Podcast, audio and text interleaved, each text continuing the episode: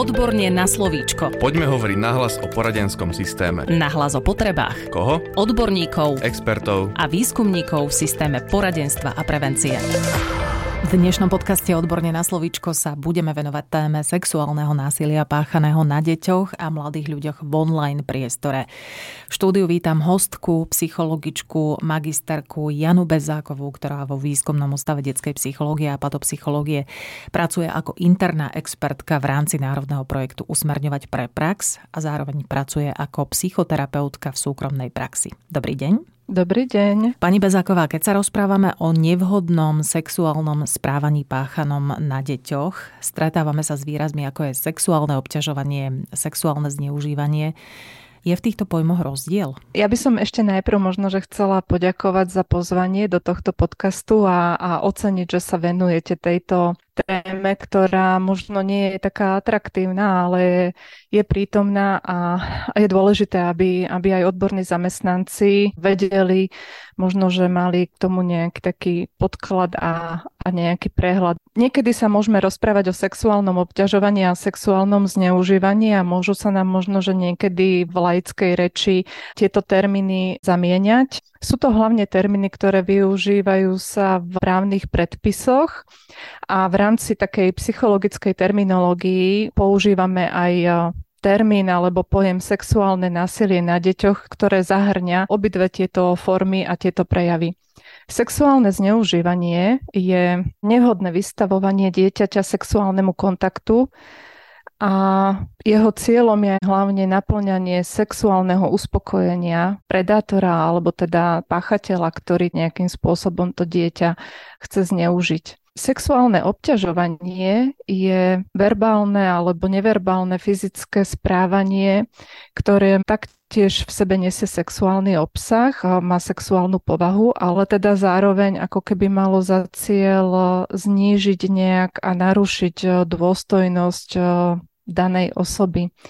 Ide o rôzne posmievanie, zastrašovanie, ponižovanie dotyčnej osoby. K tomu sexuálnemu zneužívaniu ešte by som možno, že skúsila jedno delenie. Podľa docentky Slavky Karkoškovej, ktorá sa dlhodobo venuje tejto problematike, tá uvádza, že sexuálne zneužívanie má rôzne formy a môžeme ho deliť na dotykové a nedotykové. Sexuálne zneužívanie dotykové je také, kde dochádza k pohlavnému styku. Ide napríklad o znásilnenie, prostitúciu, incident a a bezdotykové sexuálne zneužívanie zahrania rôzne aktivity, kedy nedochádza k telesnému kontaktu ale je tam určitá sexualizácia. Je to napríklad odhalovanie časti tela alebo zasielanie takýchto odhalených fotografií alebo nútenie niekoho, aby, aby zasielal takéto fotografie. V tomto podcaste sa chceme venovať sexuálnemu násiliu, ktoré je páchané na deťoch v online priestore. Je takéto nevhodné sexuálne správanie na internete časté, bežné? Asi do online priestoru naozaj e, prechádza akékoľvek e, správanie a čokoľvek a takisto sa vlastne online priestor nevyhne ani sexuálnemu zneužívaniu. Podľa posledných výsledkov, ktoré boli robené Európskou úniou, zisťovali, koľko detí trávia času na internete, alebo teda, že koľko detí vlastne sa nachádza alebo pohybuje na internete, tak sa zistili veľmi vysoké čísla. Napríklad, že 96% detí trávi čas na internete a ten priemerný čas je rôzny u menších detí, takom tom ešte mladšom školskom veku je to hodina niečo do dvoch hodín a, a už u tých starších detí ako s vekom to rastie a ten priemerný čas, ktorý trávia na internete je okolo troch hodín. Internet je miesto, kde môžu získať veľmi veľa informácií, kde sa môžu stretnúť, ale zároveň aj s rôznym obsahom, ktorý nemusí byť pre nich prospešný a môže byť naozaj pre nich aj, aj ohrozujúci.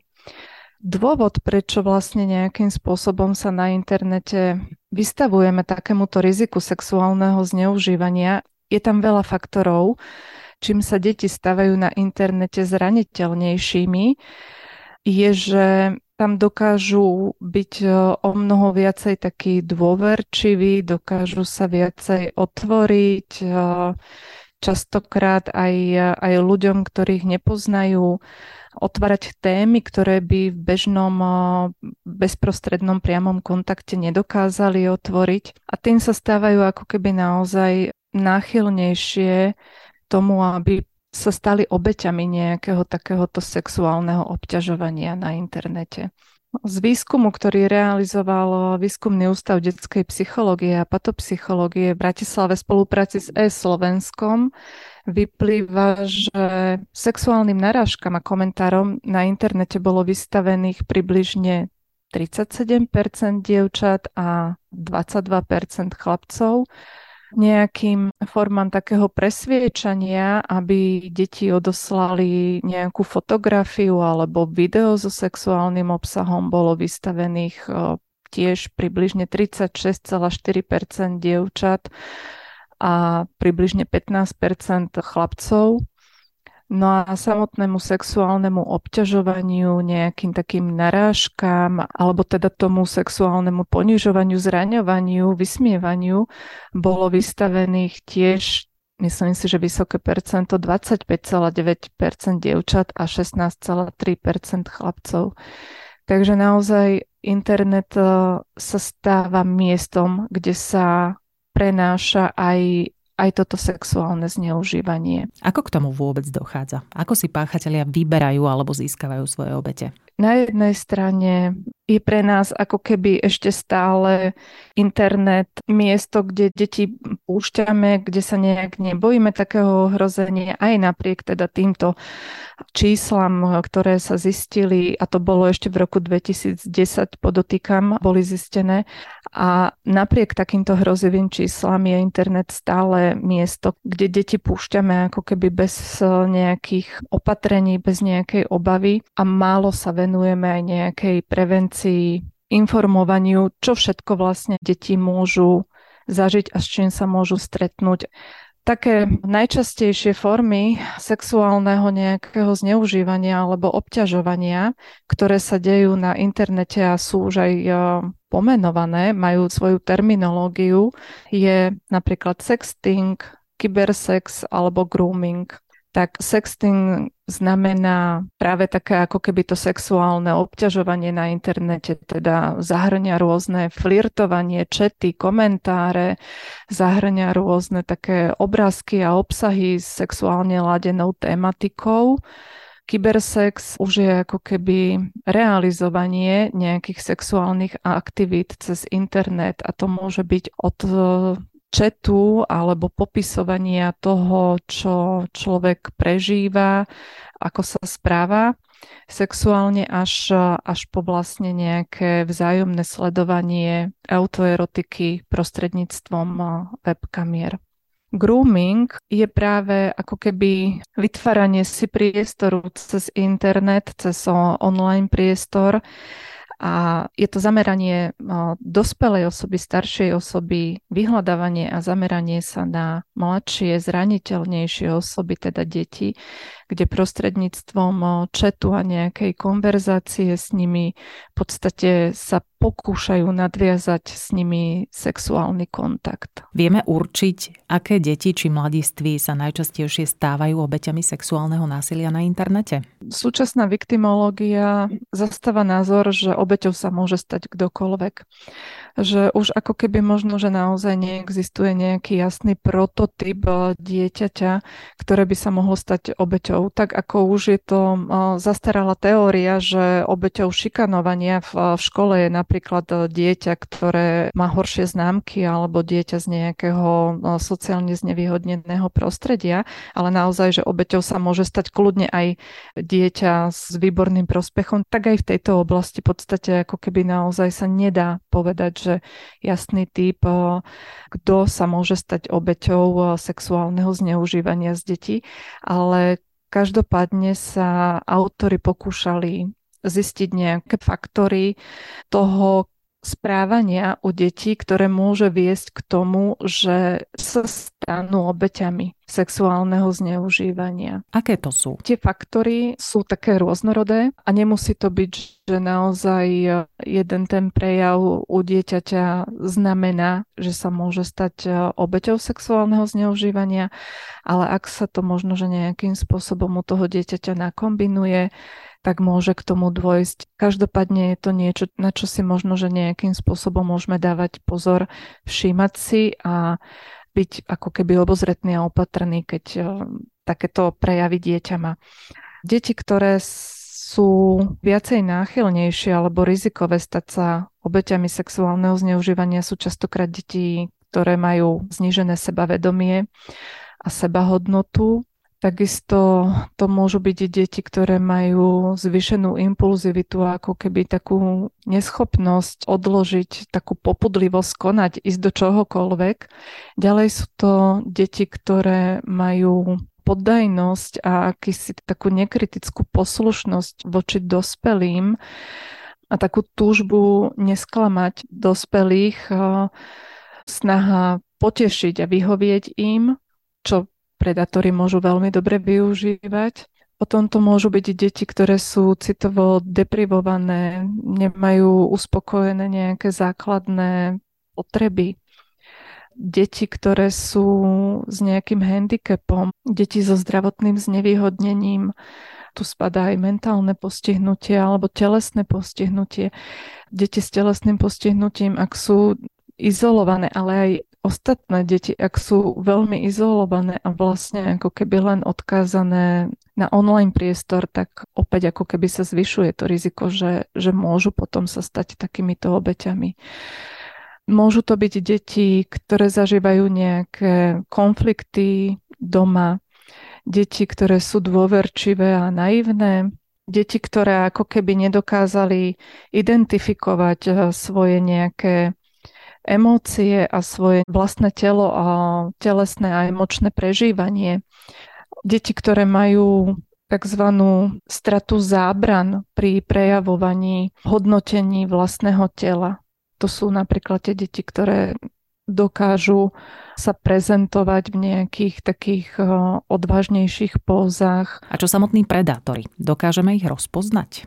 Ťažko povedať a ťažko odhaliť niekoho hneď na začiatku, že je to predátor. Zrejme asi najviac alebo najlepšie, ako identifikovať takého predátora a pachateľa takéhoto groomingu alebo sexuálneho zneužívania detí na internete, tak najlepšie to asi možno, že nejak klasifikovala Rachel O'Connell, ktorá popísala na základe takých skúseností a sociolingvistických techník nejakých 6 stupňov modelov správania takéhoto predátora a vlastne až e, poznaním týchto stupňov môžeme vedieť lepšie potom aj e, identifikovať, že aha, toto sa asi deje, toto zrejme nie je v poriadku, tuto zrejme nejde o nejaké klasické kamarátstvo alebo o nejakú bežnú konverzáciu, ale že ide tu o pokus e, završiť ten vzťah až možno, že nejakým sexuálnym kontaktom a sexuálnym zneužitím. Aké sú tie štádia? Také Prvé štádium je štádium formovania priateľstva, kedy predátor osloví obeď, dieťa, vyberie si ho, nadviaže s ním kontakt, pýta sa ho na nejaké také úplne základné osobné údaje, pýta si napríklad nejakú fotku, ktorá ešte vôbec nie je s nejakým sexuálnym obsahom, ale teda ako keby začal vytvárať taký nejaký vzťah a záujem o to dieťa. Druhé štádium je štádium eh, formovania vzťahu. Niekedy v niektorých situáciách ho môžu niektorí predatori preskočiť, ale je to ako keby snaha zapájať sa čo najviac do diskusie s dieťaťom, zaujímanie sa o jeho záľuby, o to, čo sa mu deje doma v škole, teda ako keby si ho tak nakloniť to dieťa na svoju stranu a urobiť nejakého najlepšieho priateľa z dieťaťa alebo vytváranie ilúzie najlepšieho priateľstva. Ďalšie štádium, ktoré na to prichádza, je štádium také mapovanie rizik, kedy páchateľ začne si zisťovať, či sú deti kontrolované alebo sledované, ako využívajú internet, ako sú chránené pred nejakými nástrahami internetu. Pýta sa napríklad, že či majú svoj vlastný počítač, alebo kde majú umiestnený počítač, kde sú najčastejšie na počítači, keď si spolu píšu, že či sú vo svojej izbe, alebo či sú sami doma vtedy, alebo či sú pri nich nejakí dospelí začne si ten páchateľ v podstate overovať takéto rizika, ktoré by mu mohli prekaziť teda ten jeho zámer, ktorý má s tým dieťaťom. Na to nadvezuje ešte štádium exkluzivity, kedy páchateľ vytvára taký pocit dôvernosti medzi ním a, a dieťaťom. Mení sa tu tempo konverzácie. Predátor začne vytvárať takú zvýšenú dôvernosť medzi ním a dieťaťom. Kladie mu častokrát otázky takého typu, ty mi neveríš a však vieš, že, že mi môžeš dôverovať, že mi môžeš povedať všetko. Je to také ako taký predkrok k tomu, aby mohol potom vlastne ďalej pokračovať v tom, čo je jeho zámerom. Na to nadvezuje štádium sexuality, kedy už má vybudovanú tú dôveru, že to dieťa si myslí, že mu môže vo všetkom dôverovať, tak e, začne od dieťaťa vyžadovať a pýtať si fotky so sexuálnym obsahom. Môže to byť úplne nevinne, že sa ho len e, pýta, že či takú nejakú fotku má, alebo sa ho len tak nenapadne spýta, že či sa dieťa nejakým spôsobom eh, samo seba dotýka niekedy, či má rado nejaké dotyky. A tým, že mu to dieťa dôveruje, tak mu začne možno, že naozaj pravdivo odpovedať a môže ho posúvať ďalej v tom, aby to mohol začať skúšať. Až to napokon môže presunúť ten páchateľ do štádia takého uzakonenia jeho fantázií a to je v podstate to, že môže dojsť medzi ním a dieťaťom k sexuálnym aktivitám, či už v online priestore, alebo offline v nejakom bezprostrednom priamom stretnutí, kedy mu navrhne teda nejaké rande, nejaké stretnutie. Takže toto sú také tie štádia, podľa ktorých, keď sa dejú, keď sa to takto vyvíja ten vzťah dieťaťa so staršou osobou, tak sa dá identifikovať, že ide o páchateľa trestného alebo teda sexuálneho zneužívania. Na tému sexuálneho násilia páchanom na deťoch a mladých ľuďoch sme sa rozprávali so psychologičkou magisterkou Janou Bezákovou, ktorá vo výskumnom ústave detskej psychológie a patopsychológie pracuje ako interná expertka v rámci národného projektu Usmerňovať pre prax a zároveň pracuje ako psychoterapeutka v súkromnej praxi. Ďakujeme. Ďakujem aj ja.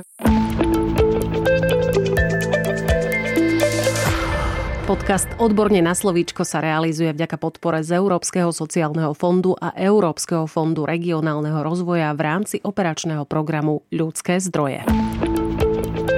Odborne na slovíčko.